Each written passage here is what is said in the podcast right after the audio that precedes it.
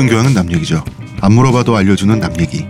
48회 방송 3부 시작하겠습니다. 문화평론가 이동규 대표님, 안녕하십니까. 의문의 그녀 시호님, 안녕하세요. 저는 작가 홍대선이고요. 자, 이제 유신이 많이 왔습니다. 아직 남았지만 그래도 가까이 왔죠. 어, 꽤 왔어요. 네, 우리랑 굉장히 근접하게 왔어요. 아. 음, 우리한테는 힙스터, 좋은 의미로든 나쁜 의미로든 그리고 사실은 숨겨진 유신 지사기도 한 이 박정희라는 인물. 우리가 분명히 밝혀야 될 것은 박정희는 쿠데타를 통해서 정부 기관을 장악하는 데는 성공했죠. 음. 그런데 곧바로 대통령은 못됐습니다. 대통령이 되기까지 선거를 거쳐야 되죠. 그러려면 국민들의 마음을 사로잡아야 돼요. 당시 한국 국민들은 4.19 혁명에 성공하면서 정치 의식이 굉장히 높아져 있었단 말이에요. 그러니까 사이다는 시원해. 그런데 청량감을 준다고 바로 대통령으로 찍어줄 마음의 준비는 솔직히 말해서 안 돼 있었어요. 음. 근데 어떻게 생각하면 그냥 쿠데타 한 김에 선고고 지랄이고 그냥 했으면 이라는 생각도 하거든요. 선고고 뭐고 그냥 내가 올라갈 거야 라고 박정- 할 수도 있었을 것 같은데. 미군이 있잖아. 아 맞다 미군이 있구나. 그리고 박정희는 이승만이 내려오는 거 보고 권력자가 된 거예요. 그렇네. 아, 감히 어떻게? 아메리카가 있어서. 어. 음. 그래서 사실은 그 국민들의 정치 의식이 높아졌다 이 부분은 굉장히 중요합니다. 음, 예를 들어서 박정희도 우리가 생각하기엔 막한 걸로 기억을 하는데 그게 네. 박정희의 마지막이 유신 정권의 마지막이기 때문에 그래요. 음, 그런데 박정희는 국민 눈치를 본 사람입니다. 음, 음. 당연한 거 아닐까요? 아, 당연하죠. 음. 그 국민 눈치를 봐야 됐고 미국 눈치도 봐야 됐고 네. 그러니까 미국 입장에서는 어쨌든 간에 자기가 통치하기 쉬워야 되는데 음. 안정되지 않고 그러니까 미국이 저기 뭐 어떤 나라는 독재자고 어떤 나라는 막 이렇게 그렇게 밀어준 이유가 뭐겠어요 어쨌든 말 잘 들어서 그 하기 나라가 쉬우라고. 어, 안정되게 그- 돌아가기만 하면 되는 거니까 박정희가 남노당 출신이기도 하고 하니까. 그렇죠 음. 그러니까 박정희에 대한 신뢰도 없었던 어 거죠 이 두고 사람- 봤어야 되는 거지. 미국 입장에서 이 사람 이상하잖아 음. 그리고- 빨간 반스와 검은 망토라니까 그리고 정권 내내 박정희와 미국은 사이가 안 좋았죠. 음. 그런 사람이라서 미국 입장에서도 검증이 필요한 거죠 음, 음, 음, 그러니까 박정희는 증명해야 될 게 많은 사람이었어요. 음. 우리 경제 성장이니 공과론이니 뭐 07과삼이니 뭐 이런 말 하는 거 있죠. 네. 이런 부분들은 이번 유신 편에서는 넘어가야죠. 네, 네. 지금 유신 특집 박정희 편의 주인공은 박정희 마음속의 유신이죠. 그렇죠 5.16의 유사는 저희가 따로 풀어드릴 겁니다. 음. 자, 광고 듣고 오겠습니다. 저한테서 뭐 달라진 거 느껴지지 않나? 뭐요? 아니, 그 내 반짝반짝? 머리에서. 반짝반짝이 아니라 빽빽. 흑채가 맞다 이거. 흑채는 아닙니다. 그럼 뭐 한방? 사람의 머리카락은 동물의 털이라는 거지. 그래서 동물 세포로 모근을 복원한다는 거지. 어떻게 돼? 가능합니다. 티스템 연구소의 동물줄기세포 배양액은 거짓말을 하지 않습니다. 나 이거 되는 거 보고 진짜 충격받았다니까. 지금 티스템 두피 클렌저와 두피 에센스를 검색해 보세요. 과학이 당신의 모발에게 주는 선물 티스템입니다. 자, 박정희는 민심을 사로잡아야 하는데요. 박정희는 민주공화당을 창당을 했죠. 우리가 속칭 공화당이라고 하는 게 바로 이 당이죠. 음. 그 네. 전에도 공화당은 있었지만 우리가 공화당이라고 부르는 것은 박정희가 창당한 민주공화당을 줄인 말이죠. 네. 윤보선하고 5대 대통령 자리를 놓고 싸우게 됩니다. 자, 그런데 4.19 혁명은 의식이 어느 정도 우리가 깨어있다고 말하는 고학력이라고 할 수 있는 학생들, 그리고 도시인들의 혁명이죠. 네. 농민들은 4.19 좀 떨어져 있었어요. 사실 공간적으로. 음. 이 농민 얘기를 좀 해보겠습니다. 당시 인구의 절대 다수는 농민이죠. 네. 출신 계급이 빈농 출신이에요. 박정희는. 음. 만주군 출신 세력도 마찬가지예요. 이 사람들은 농민들의 감수성을 잘 알죠. 그래서 민주공화당의 로고가 황소입니다. 황소. 어, 음. 실제 유세에서도 황소를 끌고 다녔어요. 그래서 허경영 대표님이 아, 그겁니다. 음. 국민들을 위해 열심히 일하는, 논밭에서 열심히 군소리 없이 일하는 황소가 되드리겠습니다. 음. 자, 이런 신호를 보내는 거예요. 그러니까 이 사람이 일본 천황한테 편지 쓸 때 견마지로에 충성을 다하겠습니다. 그러니까 개와 말에 충성을 다하겠습니다 했는데 이번엔 소야. 계속 말 다 나오는군요. 윷놀인가요? 음.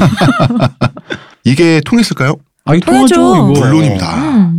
당시 야당이 이제 신민당이었고요. 그 뿌리이자 현재 더민주의 뿌리이기도 한 한민당. 네. 자, 한민당의 뿌리를 냉정하게 비정하게 얘기하겠습니다. 이 당은 친일 지주 연합 정당이라고 할 수 있습니다. 음. 계급적으로 기득권층, 네. 완전한 기득, 지금으로 치면 완전 삼성, 현대 당시 기득권층이 네, 그렇죠. 신민당이 된 거죠. 근데 이 이제 중심이 요건- 됐는데 요건 이제 오해는 하시면 안 되고 실제로 친 그런 생각 가지신 분도 계셨고 네. 또 이런 것도 있어요. 그러니까 배경을 아셔야 되는 게 아까 그 필동님 잠깐 얘기하신 것처럼 사람이 깨려면 교육을 받아야 되고 어. 교육을 받으려면 자본이 있어야 돼요. 자본이 있으려면 자본이 있으려면 이 당시에 친일 지주들 말고 자본 있는 사람 맞아. 없잖아요. 네. 어. 적어도 이 사람 자체가 친일은 아니었어도 적어도 아버지들은 친일이 많았다. 그죠. 음, 그런 음, 음. 식의 배경을 가진 사람들이 많았다는 거죠. 음, 음, 음. 단순히 친일파들이 자기들끼리 똘똘 뭉쳐서 정당을 만들었다 이 얘기가 아니라 다르죠. 그 배경이 그랬다라는 네. 거에 이제 좀 생각을 해보셔야 됩니다. 그렇죠. 그런데 당시 유권자들 입장에 생각해 보세요. 친일 지주들의 반대편에 박정희가 있죠. 이미지적으로. 음.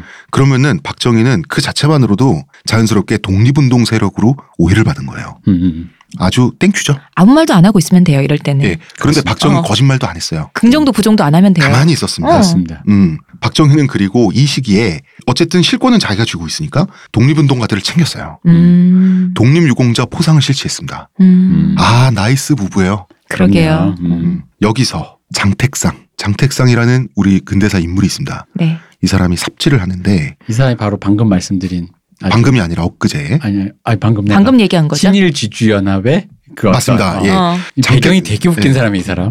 장택상은 독립운동가예요. 네. 그런데 이 사람의 아버지는 그 악명 높은 친일 지주 장승원입니다. 네. 이분이 그분 아닌가요? 우리 초반에 얘기했던. 박정희와 그 박정희 아버지와 형을 소장농으로 어, 부린 어. 음. 바로 그 지주입니다. 더 웃긴 건 이 사람이 형 있잖아요. 네.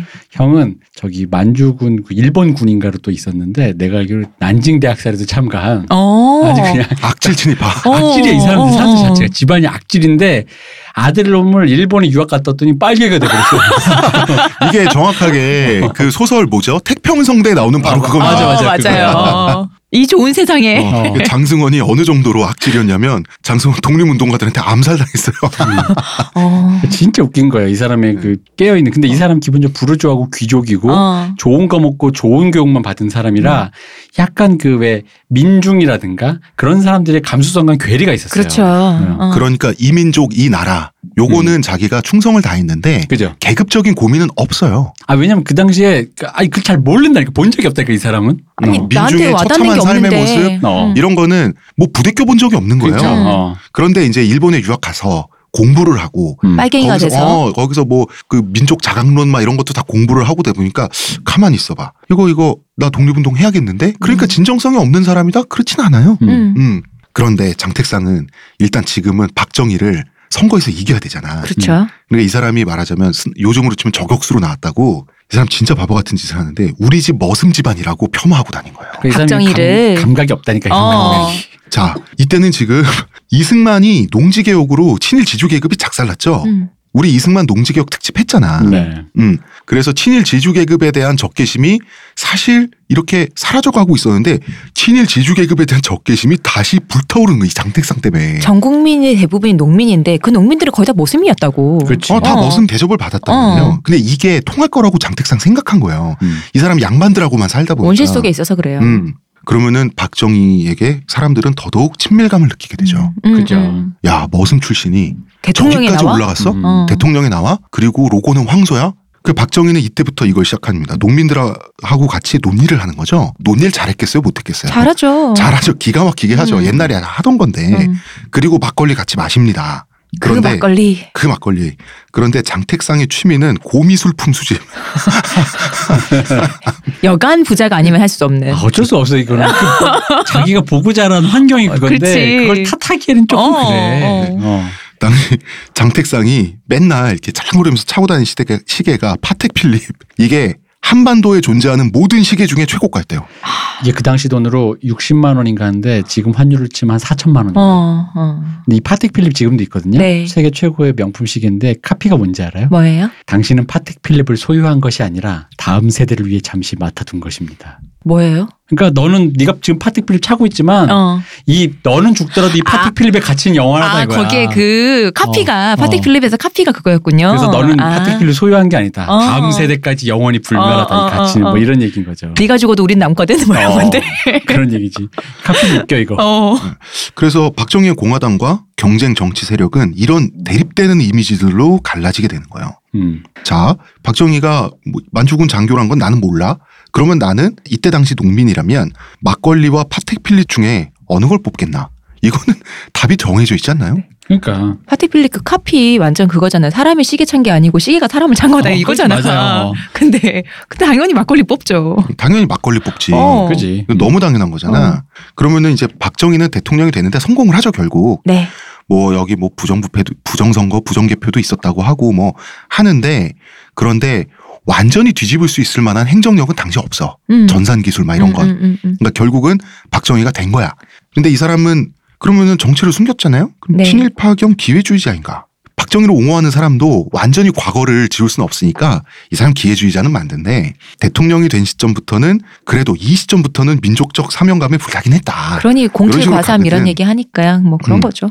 뭐 둘 다겠죠. 둘 다겠는데 약간 맥락을 다르게 우리는 접근하면 이 사람 기본적으로 멋쟁이가 아니었는지 힙스타. 음, 힙스터. 어, 힙스터가 아니었는지 이 사람이 산업화에 매진한 건 누구나 다 아는 사실이죠. 네. 그런데 이게 이제 갓 산업화를 시작한 나라 이제 막 나라를 이제- 일으키는. 어, 어. 후진국의 지도자 그리고 어. 또 이제 대한민국이라는 나라의 대통령으로서 가장 멋진 게 어떤 건지 기가 막히게 찌르는 센스가 있었어요. 이 사람 이미지의 화신입니다. 자 논두렁에서 막걸리 마시는 모습 이거 이 사람 트레이드 마크죠. 진정성 여부를 떠나서 이 사람의 출신 계급을 계속해서 상식해 주죠. 음, 음, 음. 진짜 이거는 이 이미지 메이킹은 진짜 박수 받아야 돼요. 전략적 차원에서는. 음. 음. 음. 그다음에 지방 순시 중에 전용차를 일부러 숨겨둬요. 그리고 시외 버스를 타고 다닙니다.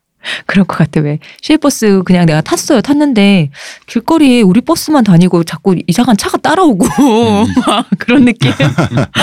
이상한데 이러면서. 음. 그러면은 설마 대통령이 지금 이 버스에 타고 있을 거라고 생각 안 하니까 사람들이 대통령 흉보는 사람들도 있을 거 아니야. 음, 음. 그러면은 그냥 말을 듣고 나중에 그 사람들이 알게 하죠. 사실 대통령이 들고 듣고 있었다고. 그리고 그냥 넘어가 주는 거죠. 음, 음. 이런 거 참 대인배. 기가 막힙니다. 어, 대통령 닮았다는 이야기 어디서 들을 거 아니야.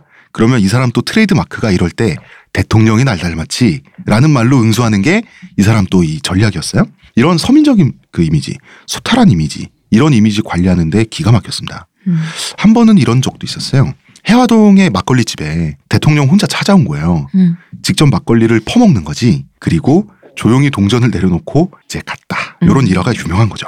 물론 궁정동 안가에서는 그러실 그런 리가 모습을 음. 없잖아요. 유지할 이유가 없는 거죠. 좋아하시는 신혼 술 시절 유지하는 따로 거지. 있었잖아요. 음, 여러분 이게 너무 뭐라 그러면 너무 안 되는데, 당연하잖아 어, 이건. 우리도 좀 좋은 거 있고 아 이거 좋은 거든 아니든 어딘가에서 보여줄 이미지가 있을 땐 또 거기 가서 하고 음. 예를 들어 뭐 하다못해 소개팅을 나갔어 여자한테 잘 보이고 싶어서 음. 아 제가 평상시에 파스타를 좀 좋아합니다 이럴 수도 있고 음. 아 집에 와서 밥 비벼 먹고 음, 음, 양푼에 음. 밥 비벼 먹고 이럴 수 있는 거지 음, 뭐. 음, 그럴 수 있지. 그럴 수 어. 있는데 이 사람은 이걸 정말 잘했다. 음. 음. 그리고 식당 주인 아줌마들한테도 능청을 잘 떨었는데 음.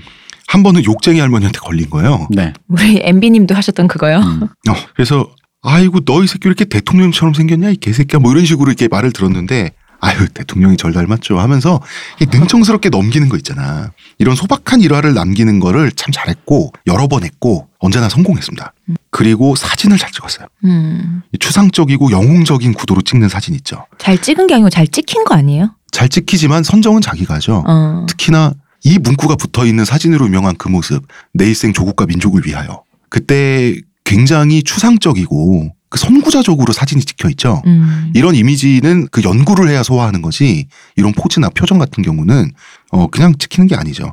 그게 아니면 논두렁에 앉아 있는 모습 같은 거 네. 이런 거는 기습적으로 찍힌 스틸샷의 이미지로 음, 음, 음. 이게 이어져 있죠. 약간 삐컷인 양. 중간에 어설픈 게 없어요. 이런 것만 해도 이 사람이 이미지 관리에서는 굉장히 천부적이었다. 음. 이게 다 멋을 알기 때문입니다. 맞아요. 그건 뭐를 했을 때 내, 사람들이 나를 좀 멋있게 볼까 본능적으로 아는 거죠. 음. 그런 관점에서 이제 사고를 하니까 음.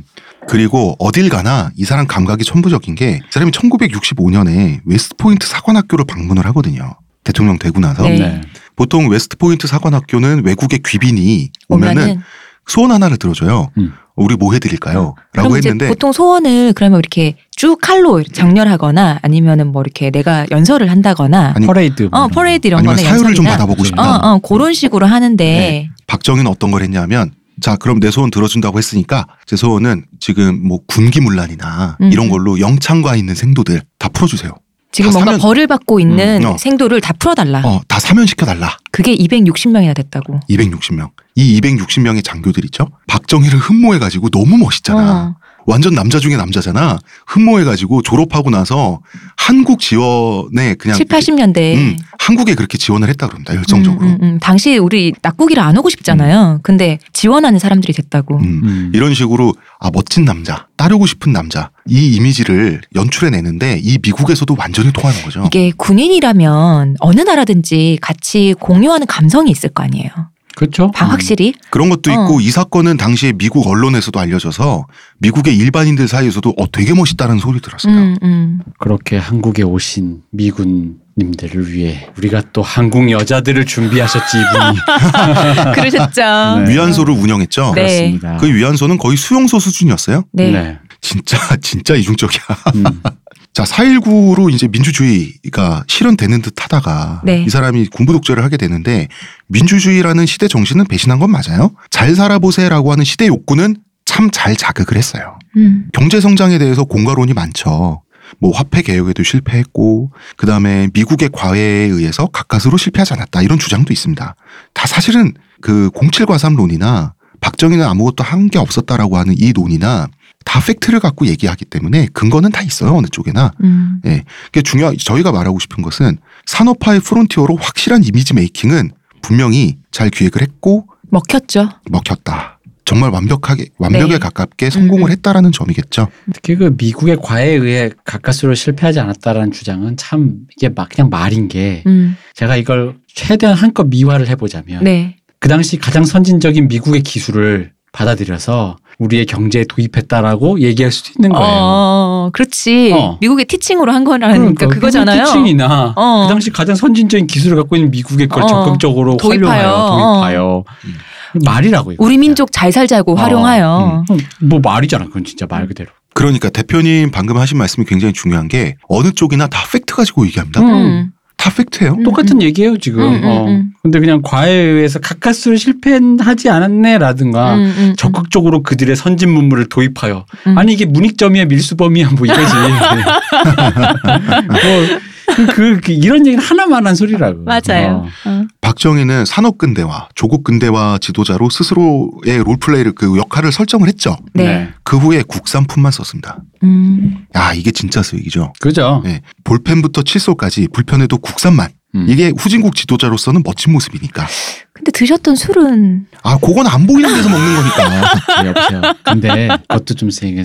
이게 술이나 담배 기호식품이니까 네. 좋아하는 게 있을 수 있잖아. 그런 거예요? 그- 아니 그지 않나? 아 물론이죠. 그죠? 좋아하는 게 있을 수 있지 않아요? 아니, 당연히 있을 수 제가 있죠. 술을 네, 안 또 좋아해서 잘 한편에서는 모르겠다만 있어요? 한편에서는 시바스리갈이나 먹고 말이야 국민을 고생하는데. 그러니까 어. 근데 또 또 다른 막걸리 한편에서는 먹는 척하고는 어, 그거나 먹었다 어. 이런 얘기 또 있잖아요. 다른 한편에서는 시바스리가 사실 그 비싼 술도 아닌데 대통령이 얼마든지 먹을 수 있는 술인 건 맞잖아. 음, 음. 이런 식한테 사실 둘 다 맞는 말이에요. 그거 음, 맞는 말이죠. 근데 맥락은 뭐냐면 뭘 보여주면 국민들이 좋아하고 어. 뭘 보여주면 싫어할지는 알았기 때문에 시바스리가는 숨어서 먹은 거고 이 사람은 이 본인은 철저히 전략적이었다고 음, 음. 근데 지금에 와서 어차피 근대 국가에서 이 네. 사람이 독재한 걸 둘째 치고라도 네. 사람이 정치인의 어떤 이미지 메이킹을 그 흔히만 정치 공학적으로 네. 운용한다라는 게 흉은 아니잖아. 그렇죠. 그거 아니 그건 맞아요, 그냥 맞아요. 어, 흉이라기보다는 같이 중립적이다. 그죠? 어. 그건 그냥 본인의 기술이잖아. 어, 탁월했다. 어, 나는 그게 왜 뭐 이런 식으로 우리 굳이 폄훼하려고 어. 왜 씨바스리가를 먹고 어. 막걸리 뭐 먹는 척하냐? 사진 찍을 때는 막걸리고 어 이러면서 그- 글쎄. 그런데 이제 이런 이미지 문화를 정착시킨 게 사실 음. 건전하진 않죠. 예, 고, 고 얘기는 할 수 있죠. 왜냐하면 이 사람이 솔직히 말하면 신념은 없던 사람이다 보니 아 근데 사실 음. 그게 그런 게 정치인이라는 게 어떤 연예인 선한, 같은 건데, 어, 선한 어쩌면서. 어떤 사람을 뽑는 게 아니라 그 당시에 그 필요한 것을 공학적으로 계산하는 건데 음. 이 사람의 그 순수함과 진정성을 눈앞에 내 눈앞에 들이대봐라고 말하는 것 자체가 이미 마치 그 아이돌 팬이 아이돌에게 나를 사랑한다는 걸 진심으로 말해봐 막 이러면서 막 이렇게 막 하는 그런 얘기 같이 어. 보이거든요. 물론이죠. 이 사람 힙스터로서는 진짜 테크니션이에요. 그러니까 이 사람도 그냥 여기가 아이돌처럼 그냥 자, 우리 서로 비즈니스니까 비즈니스 자본주의 미소를 지어줘. 음. 그 정도에서 음, 우리가 음. 이해를 해야 된다는 거지. 그러나 그거는. 그러, 그러나 이 국산만 쓰는 검소한 우리나라 대통령 음. 넥타이만큼은 외제를 썼습니다. 왜냐 멋은 나야 되니까. 그쵸. 야 이게- 이 사람 힙스터다. 아, 이게 왜냐면, 이건 솔직히 그건 있어요. 이건 이제, 이걸 잘 모르시는 분들이 요걸 얘기, 남성복이, 남성복 매장에 가시면, 특히 성인 남성복 네. 매장에 가시면, 지금도 굉장히 그 베리에이션이 없어요. 네. 그래서 모양이 비슷비슷해. 그 보통 처음 가신 분들은 다 똑같아, 양복이. 한눈에 보기엔 똑같아 보이죠. 근데 가면 버튼이 두 개냐, 하나냐, 세 개냐. 어, 뒤에 트임이 하나냐, 두, 어, 어. 두 개냐, 뭐, 그거 갖고 음. 해요. 그러다 보니까 그 디테일에서 넥타이는 거의 핵심이거든. 맞아요. 근데 넥타이가 잘 만들기가 진짜 어려. 지금도 비싼 거 아니면 안 그건 이뻐. 솔직하게 맞아요. 어, 어. 안 이뻐 솔직히 진짜 음. 그래. 넥타이 음. 선물을 해봐도 어. 달라요. 그러니까. 어디에 그러니까 그 멋의 완성이 그 포인트만큼은 음. 음. 자기 사진도 지키고 그래야 되니까 어 그거는 왜 제 쓰는 그 거지? 어쩔 수 없어. 난 사실 그걸 뭐 그거 갖고 아직 뭐라 할건 아니라고. 우리나라 봐. 산업이 그러니까 천 자체도 안 음. 그러고 푸- 프린팅도 그러니까. 어. 아니 자 청취자 여러분 이 방송은 칭찬하거나 욕하려고 하는 방송이 네. 아닙니다 지금 네. 지금 이해 차원입니다. 음. 이 사람은 힙스터고 어떻게 보여야 되는지를 중요시했다. 자 이런 소탈한 이미지 이면에는 사실 많은 책임들이 있죠. 저도 이런 생각 갑자기 합니다. 딴 뭐예요? 얘기지만 GD가 네. 국산 보세만 입으면 왠지 이상할 것 같아. 지딘데. GD는 왠지 저 프랑스 저 어딘가에 하이 패션만 입어야 될 것 같은데. 외려 저는 그것보다는 음. 지디니까 음. 하이 패션과 보세를 섞어 입어도 음, 다 이게 통일을 시켜주면서 음. 힙하게 보이는 그런 거 아닌가. 그치. 뭐 어, 그럴 수 있는. 어, 어, 어. 어 근데 그 박정희가 지디예요. 어, 위험. 어, 엄청 난 동민줄성을 어, 예. 이어 이제 지디설. 오늘 나온 발언 중에 제일 위험한 발언이다. 박정희 GD론. 어. 아니 GD는 박정희는- 박정희의 박정희 지디 평행 이론. 어, 박정희는 요즘 말로 하면 아이돌로서 스스로를 소비시키게끔 국민들로 하여금 한 사람이에요. 음. 그리고 성공한 사람이고 그럼 박정희 GD라고 그러면 왜 안 돼? GD 팬이면서 진보 유권자한테 안 되는 건가? 그러니까 사실 이렇게 얘기할 수 있지. 박정희에게 GD다 이렇게 얘기하면 오해 의 소지가 있으니까 음. 박정희에게 현존 최고의 아이돌스러운 그런 기믹들을 박정희는 스스로 아르켜 준 사람도 없는데 음, 음, 음. 차용하고 본능적으로 찾아서 잘 활용했다. 음. 이렇게 볼 수 있겠죠. 이 사람 센스는 진짜 인정입니다. 센스 인정입니다. 이 사람은 네. 사실 SM이 몇십 년에 걸쳐서 YG가 몇십 년에 10년에 걸쳐서 개발한 만들어낸 모든 그, 시스템과 어, 떤 거를 본인이 본능적으로 알고 어, 있어. 어. 자, 이 사람 책임론 중에 이제 대표적인 것 중에 하나가 지역 감정. 네. 네. 자, 이 얘기를 먼저 할게요. 원래 전라, 경상, 충청 음. 이것을 하삼도라고도 하고 삼남이라고도 하죠. 네. 원래 이 삼남은 지역 감정이 없었습니다. 음. 음. 기후부터 문화까지 비슷해요. 그리고 자 상류 계급은 상류 계급대로 다 이 곡창지대의 음. 지주들이고 하류 계급은 하류 계급대로 다 지주들한테 착취당하는 농민들이죠 음. 소작농들이죠 그러니까 계층끼리 연대 의식도 있었어요 음, 음. 문화적으로도 비슷하단 아. 말이야 네. 근데 지금의 동서 갈등은 이제 박정희에게 책임이 있는 건 사실입니다 네. 전부까진 아니어도 자 빨리 경제를 발전시켜서 국민들에게 성과를 보여주겠다는 욕망이 있죠 네. 그렇죠. 근데 또 한편으로는 정치적으로 승승장구하려면 기반이 되는 지역과 토대가 있으면 좋겠다는 욕망 당연히 있을 수밖에 없죠. 그렇죠. 음. 그러다가 겸사겸사 TK가 한반도 내의 조슈번이 되는 겁니다. 음. 자기를 받쳐주는.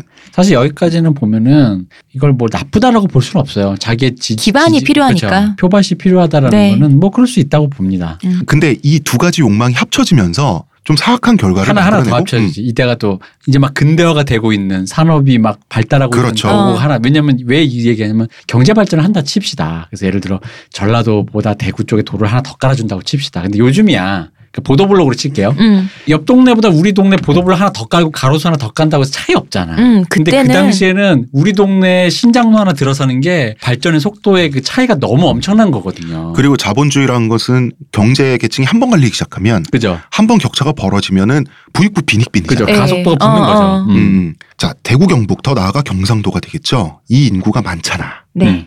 남한에는 인구를 바탕으로 경상도에 의도적으로 산업 기반을 그 몰아주면은 음. 전라도와 충청도는 소외되지만 그죠? 어 근데 나 자기한테 나쁘지 않잖아. 그러니까 음. 고의적으로 처음부터 소외시키려고 했다기보다는 소외를 기꺼이 방치했다. 그죠? 그게 정도로 표현하면 된다. 되겠다. 음. 그런데 그래도 책임은 져야 됩니다. 네. 그렇죠. 예, 이건 아니, 나쁜 겁니다. 왜냐면 한국의 일국이 어쨌든 지도자잖아. 그럼 어, 그럼 이제 그건- 골고루. 균형감을 사- 생각을 했었어야 네. 되고, 근데 이제 그걸 알기까지는 그 정도까지는 계산을 못한 거고. 그리고 이 사람 보고 자란 게 조슈번, 사스마번, 파벌 정치. 음. 관동군의 근간은 조슈번이잖아요. 자기도 자기만의 그죠? 조슈번을 갖고 있으면 좋잖아. 자기만의 어떤 지지 세력 작은 스몰 뒷배. 뭐랄까 왕국 뭐 어, 이런 어. 식으로 생각할 수 네. 있겠죠. 근데 이제 이거를 전라와 충청을 너무 미워서. 소외시키면서 너무 소외 그러니까 어, 싫어서. 어. 어, 이놈들이 밉기 때문에 말려주길라고. 그야말로 전라도 놈들이라서 어. 이런 게 아니라는 거죠. 자, 대표님 방금 말씀하신 그건 신념이죠. 음. 다시 말하시면 이 사람은 신념은 신념하고 없는 상관이 없는 사람이에요. 사람입니다. 네. 어. 참고로 이제부터 등장하는 김대중. 네. 김대중은 고속도로 건설에 반대하지 않았어요. 음. 비균형 발전에 반대한 어. 거예요. 음, 음. 자, 산업개발 초창기 대표님 말씀 맞잖아요. 단 몇 년 먼저 교통 뚫리는 거는 따라잡을 수가 없는 영구적인 격차가 생기는 어? 거잖아. 음. 그러니까 국가 전체로 보면 동서가 동시 균형 발전을 해야 나라는 더 좋죠. 네. 왜냐하면 전라 충청 지역의 그 생산력 음. 그 다음에 소득도 높아져야 음. 그게 장기적으로 국내 경제가 더 탄탄해지고 막 이러는 건데 이제 이게 박정희의 군사주의적인 빨리빨리 정신 그리고 결과적으로 본인에게 나쁠 게 없으니 음. 이런 정치적 상황의 결과로서 동서 분열, 동서 갈등이 이제 생겨나게 되는 건데요. 네. 그리고 게다가 이제 일단 계획 경제니까 어쨌든 간에 될 놈 될이라는 느낌으로 어, 몰아주는 건 분명히 있었다는 거죠. 장남한테 몰아주는 것처럼. 근데 그게- 이거잖아요. 될놈 대리라면 내 고향. 그치. 음. 그게 또 재벌 위주의 어, 어, 떤 어. 그런 식으로 포항제철에서 모아주고 그런 네, 거 네. 있잖아요. 그러니까 그런 식으로 몰아주는 건데 문제는 이제 계획경제는 개도국의 특유의 개도국이 성장하기 위한 방식으로서 가장 효율적인 거는 맞는데 음. 역시나 여기도 그거죠. 결국은 그러니까 그러니까 그다음 그러면 알겠어. 될놈 데리고 몰아줬다고 하면 그다음 음. 문제 분배의 문제라는 그렇죠. 거죠. 어. 근데 바로 그 분배의 문제를 외면했다는 거죠. 어. 그게 이제 핵심인 거죠. 어. 왜 자기한테 나쁠 게 하나도 없으니까. 그리고 거기까지 생각이 안 미쳤어. 솔직히 말하면. 아, 이 시점엔 안 미쳤죠. 어. 그런데 이제 유신 정권 이제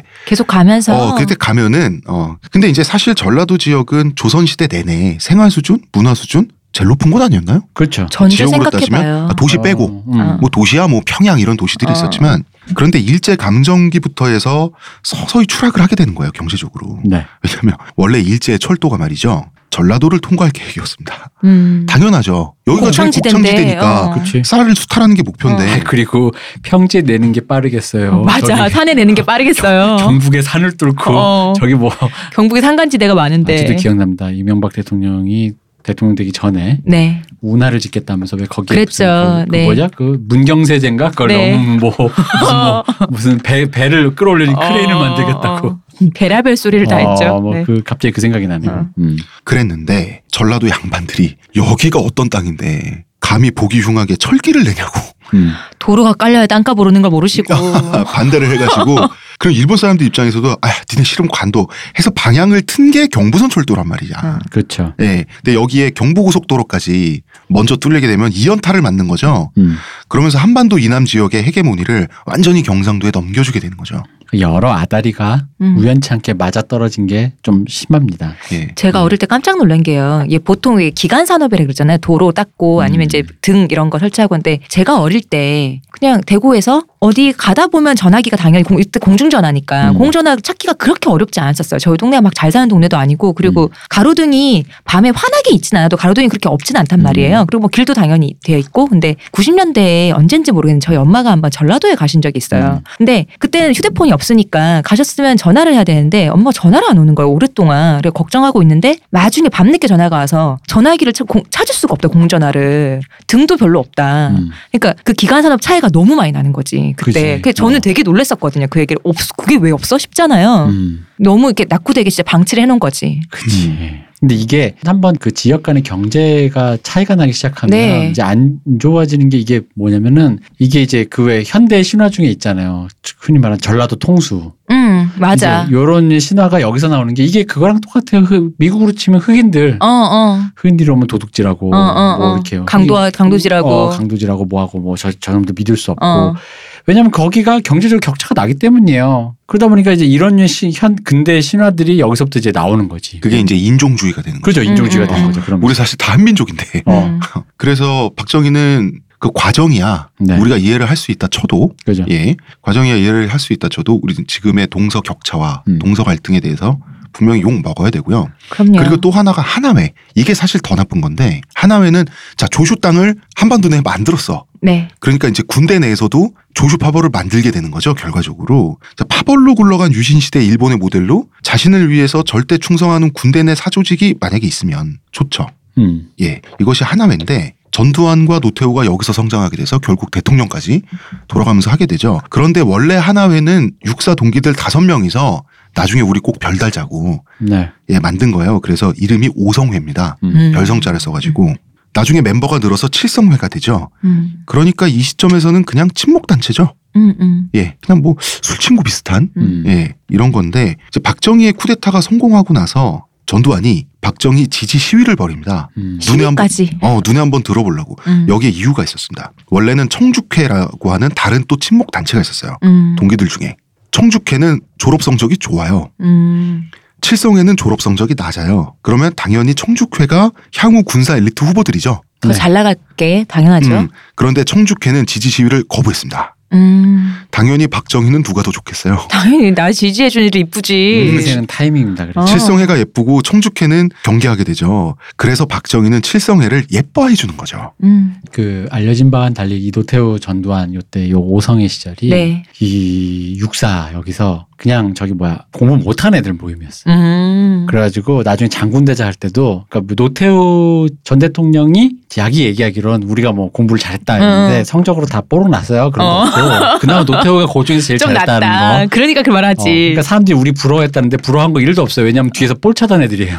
진짜로 실제 리터럴리 어. 공부 안 하고 뒤에서 요 사람들끼리 모여서 볼 차던 애들. 공부 안 하고 네. 어. 어, 자꾸 노는 애들. 근데 인생은 타이밍. 그치. 갑자기 5.16 생기니까 어. 여기 올인을 한 거죠. 어, 장군님 환영합니다. 요걸 한 거지. 사실 이 사람 딱 방금 말씀하셨듯이 졸업 성적이 안 좋기 때문에 엘리트가 못 돼요. 어차피 올라가는 게 뻔한데 지금. 그 음, 사법고시 성적 낮아서 중수부 못 들어가는 검사예요. 빨리 변호사 음, 돼야 돼. 음, 뭐 이런 음, 사람이에요 음, 지금. 음, 근데 딸랑딸랑을 해서 거기까지 간 거죠. 음. 그렇죠. 그리고 전두환은 이게 지금 유일한 끈이잖아. 음, 근데 끈을 잡고 나니까 어, 썩은 동아줄도 아니야. 음, 박정희 대통령 됐어. 또 본인도 TK 출신이라. 음, 그럼 더더욱 충성하게 되는 음. 거죠. 음. 그래서 1963년 이때 이제 대통령이 되죠. 네. 63년이 박정희가 대통령이 되는 해에 전두환과 노태우는 박정희의 명령에 의해서 칠성회를 업그레이드합니다. 음. 음. 육사 출신 육군 장교 내부의 영남 파벌로 리모델링하게 되는 자, 거죠. 아, 이때부터 진짜 어떤 사조직으로서의 의도성이 가미돼. 네. 그전까지는 동호였어요. 어, 어. 음, 음, 음. 어, 정치적 의도성이 생기는 거죠. 그렇죠. 이것이 일심회 음. 후에 일심 한마음으로 충성한다. 그분께 이일심회가 나중에 하나회로 불리게 되는 거죠. 네. 이거는 점조직이었습니다. 왜 점조직이에요? 존재를 숨겨야 할 만큼 사실 그 목적은 아주 사적이고 정치적이다. 음, 정치적이니까. 그렇기 때문에 점조직인 거죠. 그러니까 이제 박정희는 간편해진 거죠. 전군의 충성을 받을 필요는 없어지는 거죠. 사조직 하나만 관리하면 어 이제 군대는 신경 안 써도 되고 걱정 안 해도 된다. 음. 이게 군대 내에 조슈파벌인 거죠. 하나이라 그러니까. 근데 그 삼총사의 구호가 생각나요. 네. 원 for all, all for one. 아, 뭐, 왠지 그런 느낌이에요. 그런 느낌이죠. 네. 어. 그럼요. 어. 그, 그 삼총사도 그러니까 이 사람도 그것도 좋아했을 거야. 그 삼총사도 그게 사조직이잖아. 낭만적이잖아. 어, 낭만적이잖아. 어, 그게. 어. 로망 있잖아. 음. 어. 그러니까 전군의 충성을 받는다? 아니 이제 하나에만. 음. 음. 어. 그다음에 이제 전 국민의 지지를 받는다? 아니 TK. 그다음에 경상도 이쪽 인구가 제일 많아. 나의 조시번을 만들고 나의 파벌을 만들고. 그렇죠. 그렇죠. 그러니까 우리가 남이가 음. 이런 말 진짜 나쁜 말이에요. 우리가 남이가의 원조는 조슈번이에요. 음. 즉 전라도를 비한다. 저는 전라도 비하 멀리 멀리 따지고 보면 일- 네. 일제 잔재라고 봅니다. 음. 저는 그래서 친일파 청산이란 거 우리 마음속에 친일을 청산해야 돼요. 음. 방식을 청산해야 돼요. 음. 지역주의, 우리가 남이가 이런 게 저는 친일적 행동이라고 따지고 보면 음. 생각을 한다는 거죠. 음, 음. 재밌는 거. 네. 그 이분들이 이제 나중에 12.12로 정권을 잡잖아요. 네. 정권 끝내고 이제 기념사진 찍은 게 있어. 어. 자기들끼리. 네, 네. 완전 정권을 탈취했잖아. 그렇지. 기념사진 찍어야지. 근데 거기에 그 당시 그 사진 찍는 자리에 없었던 동기가 한 명 있었거든. 어. 그래서 그걸 깨알같이 지금 찾아 인터넷 찾아보면 있어요. 합성 사진으로 거기 이렇게 오려서 해놨어. 근데 아. 되게 어색하다. 보면 알아. 아 이분이 합성됐구나. 바로 알아. 화장실 갔었구나. 보면 바로 알 수 있습니다. 그리고 깨알같이. 아이 뭐 요즘처럼 잘 되나요? 음, 그때 보는 그때. 즉시 눈에 거슬리는 한 사람이 있습니다. 혼자 배경 다루고 이런 사람. 그런 거지. 자 광고 듣고 오겠습니다.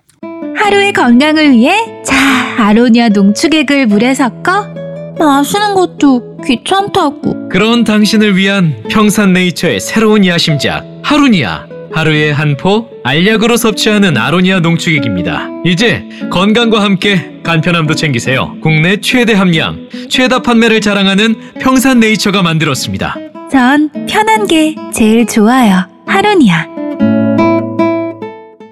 자 우리가 식민사관이라는 말을 하죠. 일제 시대. 음, 식민사관. 아, 굉장히 식민사관은 우리가 나쁘게 얘기하죠. 음. 네. 식민사관과 박정희의 관계가 아주 미묘합니다. 음. 일제는 고의적으로 식민사관이라는 비열한 획책을 기획해서 우리 한국인들을 우민화했다. 음. 정신을 말리고 없애고 뭐. 음. 예, 예, 식민사관이 부당한 건 사실이에요. 네. 그런데 식민사관은 쟤네를 이렇게 속여서 우리의 개 돼지로 만들어야지라기보다는 식민사관은 일본인들에게 당시 일본 권력자들에게 그냥 진심이었다. 그러니까 정확히 식민사관을 말 요약하자면 너희들은 2등 식민이다. 어, 어, 저열하다. 종자가 글렀다. 태생부터 글렀다. 요 얘기입니다. 그냥. 음, 음. 음, 근데 그 내부 논리는 그냥 진심이에요. 음. 왜냐하면 맞지. 유신 체제 자체가 사무라이들의 폭주로 탄생했잖아요. 어, 음. 본토인도 아니고 우리 속국인데 당연히 이등 시민이겠죠. 아, 요런 차이입니다. 이게 그 군인 정신과 음. 말하자면 그놈의 군인 증신과 네. 그다음에 문치주의의 차이예요. 음. 사무라이들이 우리 한번 해보자 하고 칼 들고 막 내전 몇 번 하고 그렇게 서로 썰고 죽이면서 좌충우돌 하다 보니까 메이주의 신이 탄생하고 러시아도 이기고 음. 청나라도 이기고 음, 음.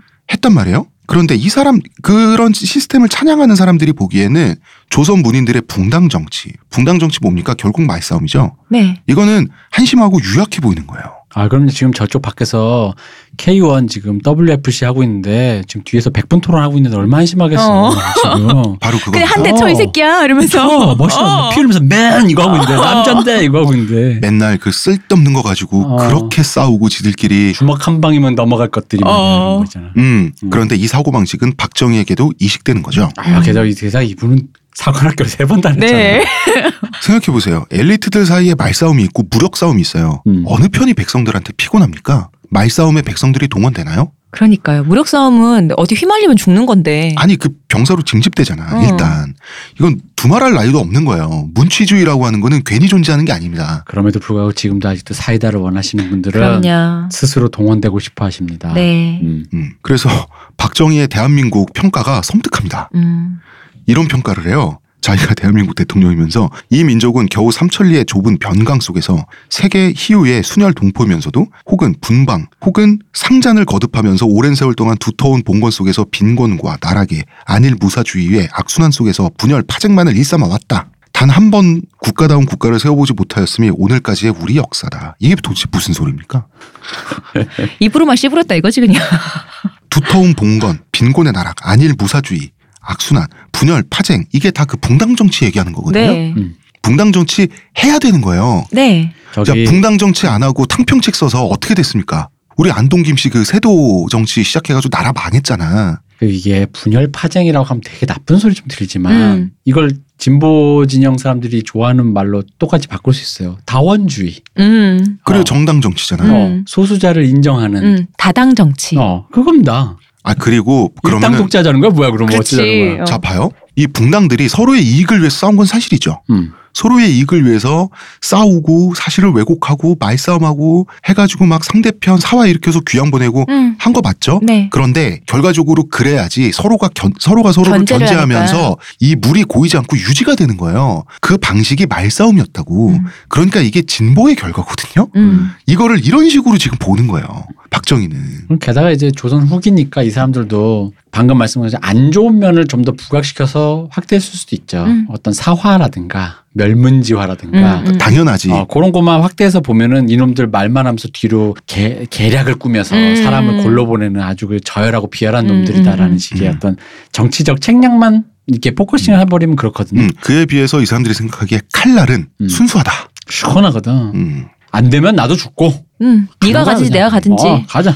이것은 이제 메이지 유신 이전의 일본에 대한 유신 지사들의 평가와 동일합니다. 음. 메이지 유신을 일으킨 유신 지사들은 메이지 유신 이전의 봉건 일본을 정확히 박정희가 대한민국의 역사를 폄하한 것처럼 얘기를 했군요. 해석했습니다. 예. 네. 참 닮았어요. 그런데 일국의 대통령쯤 되는 사람이 조국의 역사에 대해서 이런 말을 하려면 좀 신념을 갖거나 좀 공부를 하거나 이런 게 있어야 되는데 그냥 자기가 배우거나 습관적으로 생각한 대로 규정을 해버리는 거예요.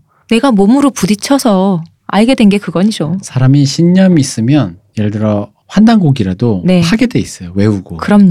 근데 신념이 없으면 주워 들은 걸로 아. 그냥 음, 음. 대충 그냥 인식의 저편을 좁혀 놓는다고. 그리고 이렇게 폄하를 이전까지 역사를 폄하를 해놔야 자기 가치가 올라가죠. 음. 그렇죠. 그래야지 이 반만년 가난의 역사를 이 수렁에서 건져준 유일한 한 명의 영웅이 있다면 이분이라고 반신반인이라고 하잖아. 그럼요. 힙스터지. 이게 지금 본인이 이런 느낌이 거의 나 아이돌이지만 이전의 아이돌은 기획사의 그 전략에 움직이는 인형이 인형이지. 영원 없는 어. 인형이었어. 하지만 나는 그렇지 않아. 나는 작곡도 하고 작사도 하지요. 그럼 난 작곡 작사하고 안무도 직접 짜고 패션과 모든 걸 내가 다 가. 이거 내가 제가 누구를 겨냥해서 얘기하는 게 아닌데 지금 말하다 보니 그렇게 됐네.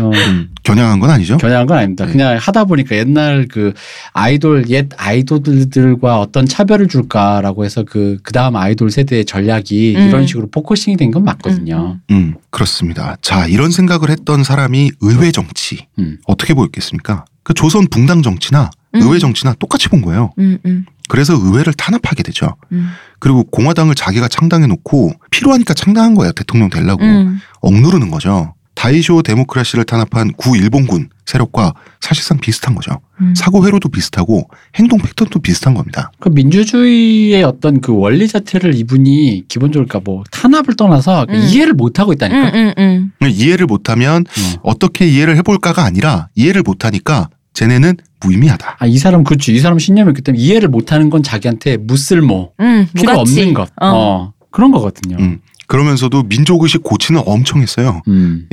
그 다음에 반일 의식이랄까요? 네. 반일 정서, 반공 정서, 이런 거 뭐 엄청 고취했습니다. 자, 한번 비교해 볼까요? 메이지 유신으로 하나 된 야마토 민족, 음. 음. 메이지 유신, 5.16으로 드디어 하나 돼서 일어서기 시작한 한민족. 그러니까 이 사람이 하나로 묶는 걸 되게 좋아해. 반공정신, 민족의식, 고치, 반일 이거 다 하나로 묶는 거잖아요. 어, 그렇죠. 우리는 한 팀이다. 음. 그 다음에 서양식을 모방했죠. 메이지 유신은 네. 서양식을 모방해서 구일본에서 우리는 벗어났다. 이게 일본식을 모방해서 구헬조선에서 벗어났다. 음. 5.16은 정확하게 등치를 이룹니다. 그러니까 모순조차도 닮게 되는 음. 거예요. 네. 하지만 일본 메이지 유신 세력들은 일본을 괴롭히긴 했으니까 서양이 음. 배척하겠다. 음. 네. 그러면 박정희도 사실 속으로는 일본 기신 오부스케 친하지만 음. 겉으로 이미지는 뭡니까? 우리를 괴롭혔으니까 일본은 그 항일 정신, 음. 반일 정신은 고취한다. 음. 아, 그리고 아까도 얘기했지만 이 일본을 배척한다에는 반쯤은 진심도 있다니까. 음, 음, 음. 그러니까 왜냐면 이게 사실 이 사람이 기시노부스키 존경하면서도 아까 얘기해서 연장선으로 가자면 이거죠. 반쯤은 내가 이제 이 영감탱이랑 거의 동급이네라는 어. 그런 거 있잖아. 어. 어. 그렇잖아. 국가 수상으로서 만났는데 음. 뭐 이제 뭐 어쩔 건데라는 그런 어, 기분이 어. 있죠. 지금 대표님 말씀하신 이중성이 어. 메이지 유신 지사들 동일하죠. 그죠. 어. 어. 서양 그 사람들도 서양 배척한 거 음. 진심이에요. 음. 그런데 또 서양이 좋아 속으로 그럼. 어 좋으면서 싫어하는 그런 거 있잖아. 요 음. 그러니 집들은 다 유럽식으로 짓고 그때 그럼. 그렇지 양복 입고 다니면서 어. 자귀 음, 양복 입고 다니면서 음. 귀충 영미를 척살하자 이러잖아. 음. 그러니까 그렇잖아. 물질적인 서양화는 이뤄놓고 이제 귀충 영미. 그러니까 사회주의적 경제 성장을 추구했어 사실. 네, 네. 그렇죠. 박정희식 경제 성장은 매우 진보적입니다. 김일성과 같죠. 네. 예, 그래놓고 빨갱이는 다 죽어야 돼. 음. 이런 이중성. 그러니까 이런 그 내부 불만을 억누르고 그 이름도 멋진 군, 군민총화, 국민총화, 총화 단결 음. 엄청 좋아해.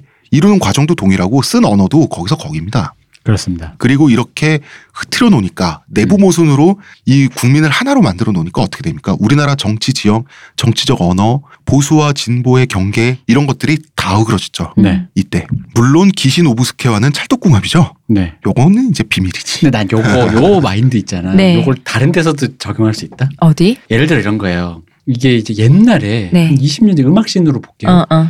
아, 계속 아이돌로 예를 들었으니까 네. 아이돌 씬을 무시했다고. 그렇죠. 어떤 뮤지션들이 어, 락커 어, 이런. 어, 어. 근데 이제는 아이돌이 무시할 만한 어떤 영향력이 아닌 거야. 그러니까 실력도 아니고. 아이돌과 찰떡궁합으로 지내는 거지. 아. 근데 그 찰떡으로 지내는 마음의 반은 반쯤은 무시할 어, 만도 있을 수 있잖아. 어. 그래서 내가 더 위야. 어. 나는 악기도 좀 잘 만지고 뭐 음, 음. 그런 진짜 진정한 뮤지션이고 너희들은 하지만 또 얘가 또 인기도 잘 많고 나가니까? 잘 나가니까 셀럽이니까 나랑 친구가 나쁘지 어. 않지 않아 이거 반반의 그 양가적 감정이 있단 말이에요 어, 어. 그런 식의 어떤 그 그런 느낌의 박정희도 어. 약간 그런 락커가 아이돌 전화번호 따는 그 기분 있잖아 기신 오브스케에게. 어. 근데 네, 거꾸로 거꾸로 박정희를 바라보는 기신 오브스케 그리고 일본의 우파들은 음. 네.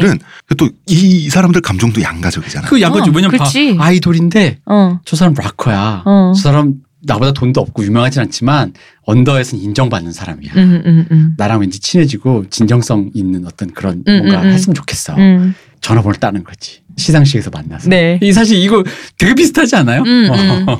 근데 서로 무조건 친일파라서 사랑해는 아니잖아. 어. 음. 미묘한 동거잖아 그게. 음, 어. 미묘한 동건데 좋아하기도 하고 그러면서도 뭔가 서로 무시하기도 깔아, 하고. 깔아보면서. 어. 음, 이 일본 사람들에게 이제 우리는 핵폭탄 맞고 다 끝났지만 어. 우리의 그 기계, 음. 우리의 우리의 그 뭐라 그래요? 기계라고 또 뭐라 증신. 그래요? 우리의 그 기세랄까? 음. 어. 그게 살아남아서 음. 저 땅에서는 번쩍번쩍 하는구나. 저게 그걸 보는 어떤 그 부러움 같은 우리가 거. 준 거 아니요. 음. 그렇기도 한데 박정희는 또 너무 힙스터니까 어. 제대로 하거든. 그냥 어. 사람 멋있는 거야. 음. 그러니까 음. 이게 이, 이 미, 이게 뭔가 그 미묘한 이 미묘한 어? 이 양가적인 거. 어. 음.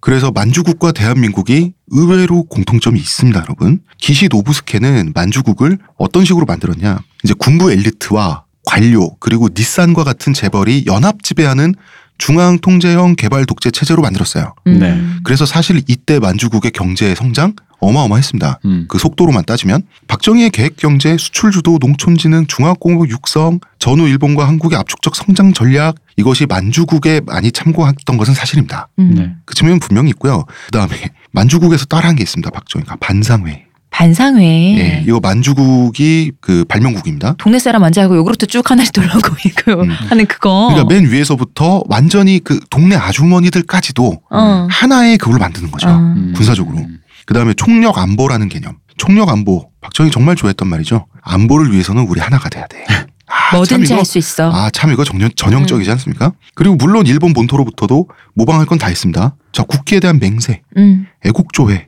교련, 또 하나 뭐 있습니까? 퇴폐풍조 단속. 장발, 미니스커트. 이 아티스트들이 엄청 두드려 맞았습니다. 그 다음에 국민교육 헌장은 교육 치고로부터 나왔죠. 새마을 운동은 전쟁 말기 그 일본의 국민 총동원 체제로부터 10분 참고를 했고요. 국가보안법. 이거 치안유지법 모델로 한 거죠. 음. 자, 국가보안법을 치안유지법처럼 쓰기 시작한 게 박정희 시대부터입니다. 네. 예. 이승만 때도 있었지만. 그렇죠. 그래서 국가보안법의 소유주는 네. 이승만이라기보다는 실질적으로는 박정희다. 음, 음. 그래서 뭐 국보법 하면 바로 박정희 떠올리는 이유가 네. 바로 그 때문이고요. 음. 그러면 우리가 이 얘기는 해야 될 것 같아. 자, 그러면 그렇기 때문에 박정희의 민족의식 고치 작업은 순뻥이냐? 그렇지만은 않다고 봐요.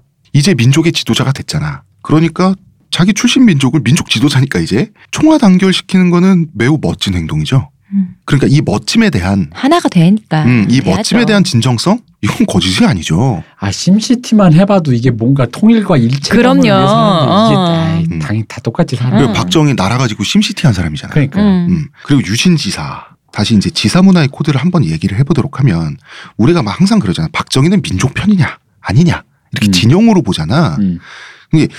그렇게 진영으로 우리도 볼 게 아니라 이 사람이 추구한 방식이 얼마나 남성적이고 마초적이냐 그리고 지사적이냐 이걸로 타인을 이 사람을 판단했다는 거죠. 음. 이를테면 이런 게 있었습니다. 박정희 가짜 위인전 사건이 있었어요. 가짜 위인전. 네, 1967년에 박영만이라는 이상한 소설가가 있어요. 이 사람이 광복군이라는 소설을 썼어요. 음.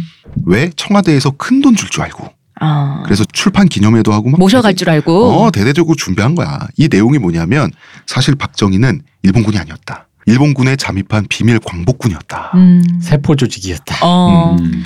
박정희가 만약에 이 책을 좋아해 줬으면 말이죠 그리고 과거 세탁을 하려고 하는 욕망이 정말 있었잖아요 그러면 박정희 지금쯤 광복군으로 둔갑해 있어요 이걸 안 한 건 박정희예요 박정희 이 책을 보고 나서 황당한 거죠 내가 언제 광복군이었냐고 호통을 치면서 이 사람 쫓아낸 거죠 자 박영만 경제적으로 망했죠 음. 이 소설가 본인으로서도 예, 문인으로서도 망했죠. 줄을 잘못 쓰면 이렇게 되는 겁니다. 음. 사람이 이게 참 욕심이 부르는 화가.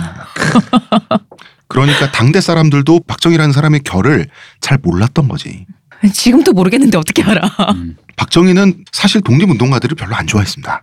음. 그 이유는 친일파라서가 아니라 이 사람은 독립운동을 어떻게 생각했냐면 만주군과 다른 일종의 파벌로 생각했어요. 그렇죠. 신념 이 사람은 신념 있는 사람이 아닌데 음, 음. 나중에 해방 후에 군사 조직에 들어가려고 하는데 자기가 관동군 그 만주군이었던 네. 이유만으로 페널티를 받으니까 어. 그건 나와 다른 파벌이 파벌이라서 어, 나에게 파벌이라서. 페널티를 준다. 지금 그렇게 생각했겠죠. 아. 예. 어. 아, 세계관이 협소하니까. 어. 이 사람 세계관이 조슈냐 사스마냐잖아. 예, 그지. 이런, 이런 식으로 세계관을 바라보는 거예요. 음.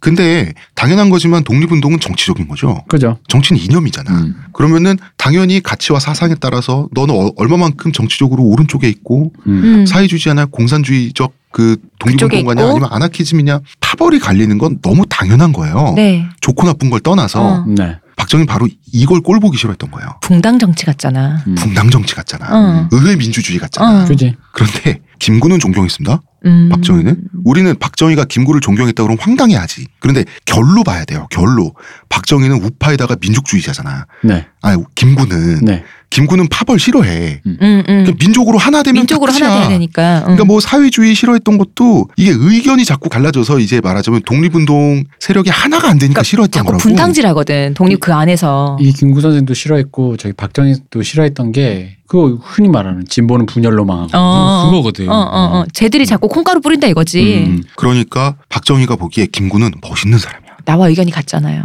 의견이라면 결이 같잖아. 음, 음. 자 편이 다른 건 중요하지 않아요. 음, 이게, 음, 지- 음. 이게 그치. 지사 맞아. 마인드라고. 아 그리고 김구 선생님 약간 사나이 좀 있었어요. 어, 어. 상남자 어, 그런 걸 이거로 거 좋아한 거지. 있었잖아. 어, 사나이 어. 좀 있었어요. 음. 그리고 자 김구 선생은 친일파 일본 권력자들 처단하는 방식이 암살이잖아. 그죠.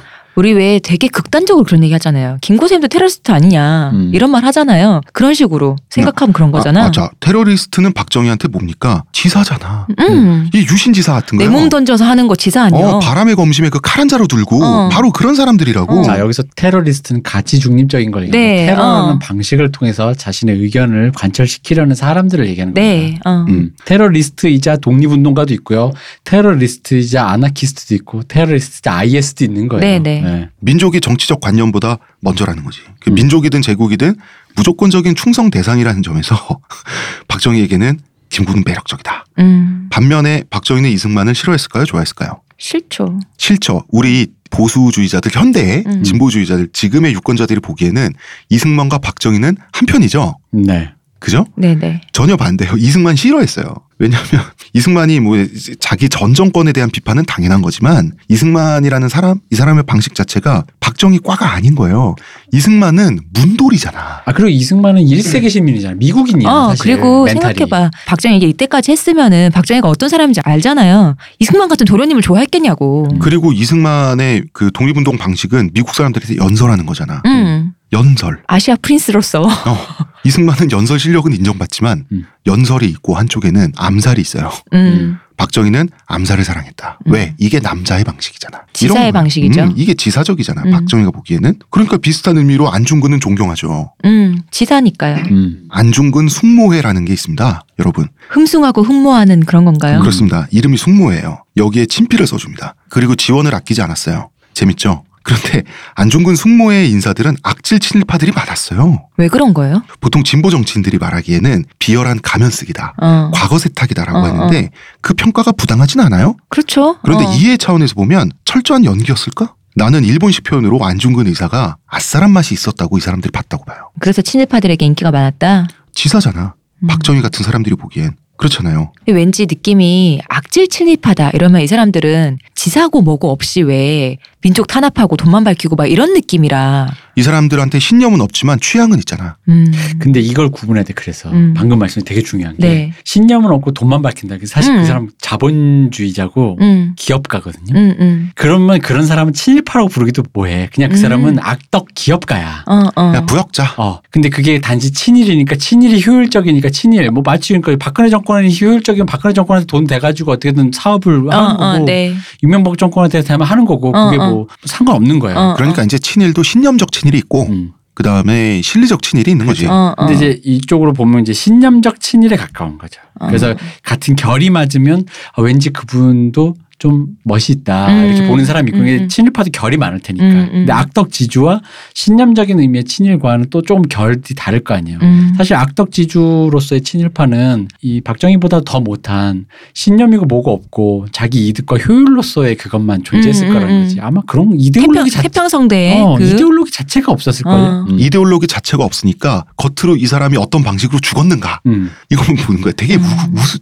재밌는 사람들이에요. 안중근 의사 처음에 그 일본군한테 끌려가서 처음에 감옥에서 고문 받았죠. 네. 혹독하게 고문받았죠. 어. 근데 이 사람이 하는 말을 보니까 처음에 단순한 그냥 테러리스트인 줄 알았는데 이 사람한테 사상가적인 면모가 있단 말이야. 음. 그러니까 어 그냥 테러리스트가 아니라 지사인 거예요. 음. 그러니까 이 일본인 간수들이 떠받드는 거죠 이때부터. 음. 참 재미난 시대였다. 음. 이 시대가. 그리고 이제 박정희가 안중근에게 친필효를 바치는데 이 친필효가 민족 정기.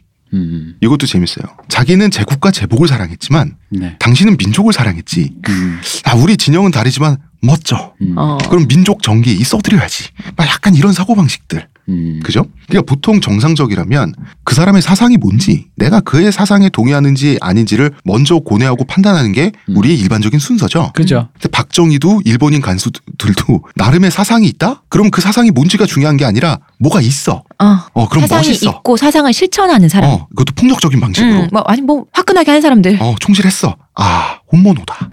이런 어떤 사고의 결이 있다는 거죠. 근데 사실 이건 안중근 선생님 폄하하는 게 아니라 우리가 켄신에서 느꼈던 그 멋이 있잖아요. 네. 켄신 자체는 되게 우리도 켄신만 멋있잖아. 안중근 선생님도 그런 멋이 있잖아요. 사실은. 음, 음, 음. 아니, 그 멋은 뭐 어떤 박수 받아야지. 그러니까 그 사실 그리고 그 그 멋은 그 멋을 멋이라고 말해서 그게 창피한 게 아니에요. 음. 그 사실 그 굉장히 힘든 일인데 그걸 주저하지 않고 했다라는 거에서 멋으로 주황하는 네. 거기 때문에. 어. 박정희는 민족적 단위의 지사가 되려고 했던 거죠. 지사 중에 지사, 지사 왕이 되려고 했어. 음. 그리고 지사의 핵심은 낭만과 멋이죠.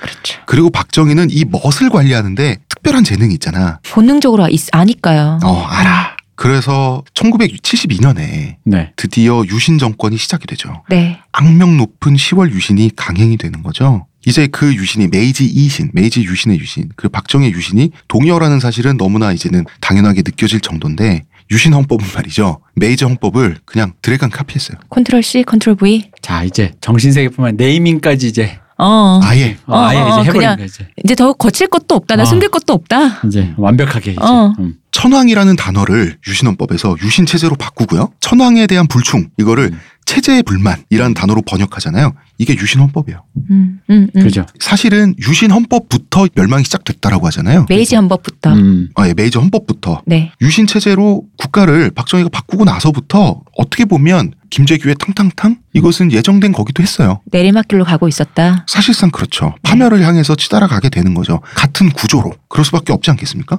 의회 정치, 민주적 절차는 고구마죠. 답답하죠. 그렇죠. 길도 멀고. 어, 예, 이것을 군사 독재의 사이다로 가름하는 것이야말로 박정희의 로망이었고요. 네. 그리고 이 로망을 박정희 이루기도 했어요. 네. 이것이 한일 유신 백년사에 음. 어떻게 지금까지 왔는데 최종장이다. 이제. 네. 최종장. 최종장입니다. 최종장이죠. 자, 총화, 단결, 총력 이런 휘호를 막 박정희는 쓰고 다녀. 음. 그 중에 걸작이 있습니다, 여러분. 국론 통일. 이게 하나가 되면 안 되는 거잖아요. 하나 될 수가 없고 하나 어. 되면 안 되지. 될 수도 없고 돼서도 안 되는 거거든요. 아니 그리고 가치 판단을 떠나서 통일되어 있는 상태를 론이라고 하나요? 그 맞아. 어, 음. 이게 영어로 아규먼트잖아요. 어. 그렇죠. 국론은 당연히 분열돼 있어야 돼요. 네. 이게 건전한 상태인데 국론 통일이라는 휘호를 이제 유신 정권 체제 하에서 박정희는 즐겨 쓰게 됩니다. 음. 재밌죠. 국론 통일이라 참 이게 일베 용어로 가장 신박하다. 그 국론 뭔데? 나 아니야, 나. 어, 그러니까 아예 론이라고 하면 안 되지. 어, 나야, 나. 나의 뜻이지, 따의 어. 뜻. 음. 론이 아니라 윌이지, 어. 윌. 그렇지.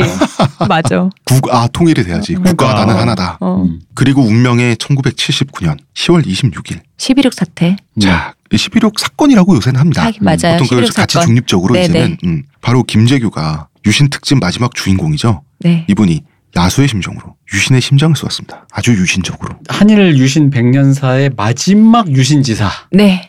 바로 김재규입니다. 네. 여기서 유신지사라고 말한 것 방금 대표님은 같이 중립적으로. 가치 중립적이고 사실 말하면 그 가치 중립적이기도 하고 좋은 놈이 나쁜 놈이 다 음. 어. 들어가 있는 거예요. 다 네. 들어갔습니다. 어. 비아냥거리는 것도 있고 맞아. 아, 어쨌든 덕, 덕봤다 이런 느낌도 있는 거고 그냥 다 있는 거야 그냥. 사실 저는 그 모든 게 다 들어가 있는 게 음. 김재규 이분을 보면 약간 좀 한심한 느낌 들면서 비아냥거리고도 싶은데 네. 어떤 면에서 또 존경스러워요 사람이. 그래서 이 김재규가 저희의 이제 유신 마지막 특집의 주인공이 되는 이유가 뭐냐면 김재규가 왜 그런 일을 했는가에 대한 것이 사람들의 미스테리였어요. 음. 그래서 그러니까요. 임상수 감독님의 그때 그 사람들을 봐도 네. 그 사람에 대해서 이해가 안 되니까 이상한 사람을 만들어놨어 영화를 음, 보면 음, 이해 음. 그래서 그 영화를 보면 이해가 안 돼요. 왜냐하면 이상한 사람인 건 맞아요. 왜 왜 현대 관점에서 보면 이상한 사람이야. 뭐냐? 이상하죠. 다 말이 안 돼. 채용사를 꾸며서 즉 나쁜 짓을 하는 사람이야. 네. 국가의 어떤 그 무슨 뭐 국가 주요 요직을 하는 사람이 그 여자들 채용사를 꾸리고 뭐 그런 걸로 사- 자기 윗 상관한테 뭐 어, 여대생 바치면서. 바치고 어. 이런 그 대, 대도 않는 저기 음. 뭐야 그 채용사란 말이야 말 그대로 음, 저기 음. 뭐야 룸사롱 저기 바지 사장 같은 놈이었다고. 네.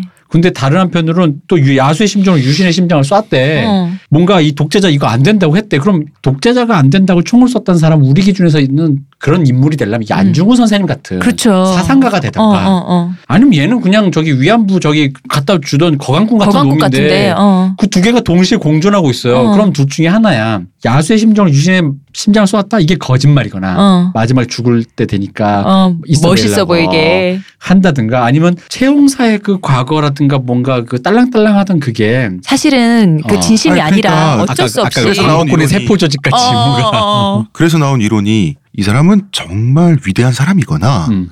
아니면 단순히 즉흥적으로 차지철한테 열받아서 어. 이런 식으로 가잖아. 차지찰나. 어. 그런데 그 둘 사이의 중간도 아니고 이 맥락은 따로 있다. 그치. 네. 이 사람의 네. 결은 맥락은 따로 따로. 있다. 어. 우리가 이 얘기를 하려고 여기까지 왔습니다. 그래서 네. 이 사람이 바로 그래서 그런 의미로 우리 유신지사라는 유신지사라는 거죠. 그런 의미로는 맞아요. 유신지사다. 어. 아 그런데 이 사람이 그 유신 지사로서 순수하고 원대했던 사람인 거- 나 그건 인정합니다. 음. 그리고 또 한편으로는 당시에 이제 일제 시대를 겪어보지 않은 사람들에게 수사를 받았잖아요. 거죠. 그죠. 음. 그러니까 이 이해 사람들은 못하지. 이해를 못하는 거야. 자 수사 과정의 미스테리가 이겁니다. 즉흥적이라기엔 너무 계획적이고 음. 계획적이라기엔 너무 어설프다. 음. 그 이유도 이제 우리는 이해할 수 있다. 다음 편에서 네. 예, 다음 주에 이해할 수 있는 거고요. 아 다음 주인가요? 뭐, 뭐 다음 언제든- 회라고 하죠. 네. 예. 어, 다음 번에. 우리 뭐 이제 이제 영화도 할 거니까요. 봐야 되고. 네. 이제 유신 시리즈는 끝을 향해 가게 되는 겁니다. 그렇죠. 네. 저기 반인반신 라이징 했는데 네. 이 김재규는 뭐라고 해야 되지? 김재규, 음. 재규어 라이징. 그 너무 너무 그거라서. 어. 아 왜? 근데 재규어라는 제- 그 별명이 왜 붙었는지 아세요? 몰라요. 야수의 심정으로 유신의 심정을 쏘았다고 본인이 그랬잖아. 재규어라서. 근데 이름은 재규인데 어. 아, 야수 중에 재규어가 포함되잖아. 맹수 맹수과에. 그래서 어. 아니 근데 그게 특정 사이트에 특정 용어다 그러니까 보니까 어. 약간 저어되는 면이 있다. 음. 아 음, 뭐 그렇습니다. 난 사실 이게 누구 편을 들어줄 생각도 없고 음. 나는 그런 거야. 이런 거를 우리가 얘기하는 이유 중에 근원은 이런 똘추가 또 나온다. 어. 사람을 이해를 못하면. 맞아요. 왜냐면 우리가 가르치다가 놓치는 어린 사람들을 가르치고 어른으로서 대할 때. 대할 때 이런 부분들의 맥락을 놓치거나 알지 못하잖아요. 그럼 이런 똘추는 나와요. 음. 아마 이제 5.16 세력도 그렇고 박정희도 그렇고 음. 이런 식으로 접근한 그리고 이런 식으로 굳이 집요하게 음. 시리즈까지 만들어가면서 접근한 거의 우리밖에 없는 것 같은데 네, 아마 그렇죠. 자복하지 말고. 아니, 자뻑이 아니라 자뻑이 아니라 우리가 수고를 드렸다. 음. 그런데 아니 말 안 해도 다 아세요. 어, 그렇기 때문에 제가 말하고 싶은 건 뭐냐면 지금 이 시리즈는 좋아하시는 분들도 있을 테지만 또 사실은 불편하신 분도 있겠죠. 어, 사실은 많은 사람들이 좀 불편하시거나 그럴 수도 있어요. 사실 저번 화까지는 그렇게 많지 않으셨을 거예요. 근데 음. 이번 화부터는 불편한 분들 계실 수 이제 있어요. 이제는 그러니까. 국내 얘기니까. 네. 그렇죠. 음. 그런데 일관되게 저희가 말씀드리는 것은 우리의 목표는 이해입니다. 네. 옹호도 긍정 부정 이게 아니라 이해를 맥락으로 잡고 우리는 처음부터 간 겁니다. 이해하지 못하면 두려움의 대상이 되거나 그냥 악마잖아요. 근데 그런 거 아니잖아. 음, 아니 악마도 이해할 수 있어요. 어, 두려워할 필요 없잖아. 자 이제 유신 시리즈는 끝을 향해 음. 가고 있습니다, 여러분. 우리가 떨고 가려면 이해를 해야 떨죠. 이제 한 주 남았나요? 네. 예. 음, 혹시 영원한 떡밥 되는 거 아니야? 우리 안에 유신도 사실 우리 돌아봐야 됩니다. 우리 다 지금- 가지고 있어요. 우리 조금 진- 정치 성, 성향으로 진보적이라 그러면 어 친일파 싫어하고 그다음에 유신 정권 박정희 다 싫어하잖아요. 그러면서 우리 사이에 문화적 친일 이거 없습니까? 있죠. 음. 대학 내 군기 문화 옹호 음. 이게 친일파입니다. 음. 그다음에 노동자를 일개미로 보는 시선 이거 친일파입니다. 그죠? 그렇습니다. 지역 감정 일제 잔재입니다. 일제 잔재는 이런 차원에서 수도 없이 많습니다. 난 딴 거보다 네. 진보는 분열로 망한다는 말이야말로 어, 친일받아. 맞아요. 어. 왜냐면 분열로 망하는 거는 공학으로 해결하는 거예요. 예를 들어 음. 민주당 표가 어? 하- 새누리당에 비해서 2, 3%가 모자른다. 음. 그러니 뭐 국민의당과 정의당이 정의당이 밀어줘야. 밀어줘야 한다. 그러면 저기 뭐야 외국처럼 연립 정부를 구성한다라는 어떤 식으로 해가지고 너희들한테도 뭔가 어, 베네핏이 어. 있다라는 식으로 공학적으로 풀 문제지.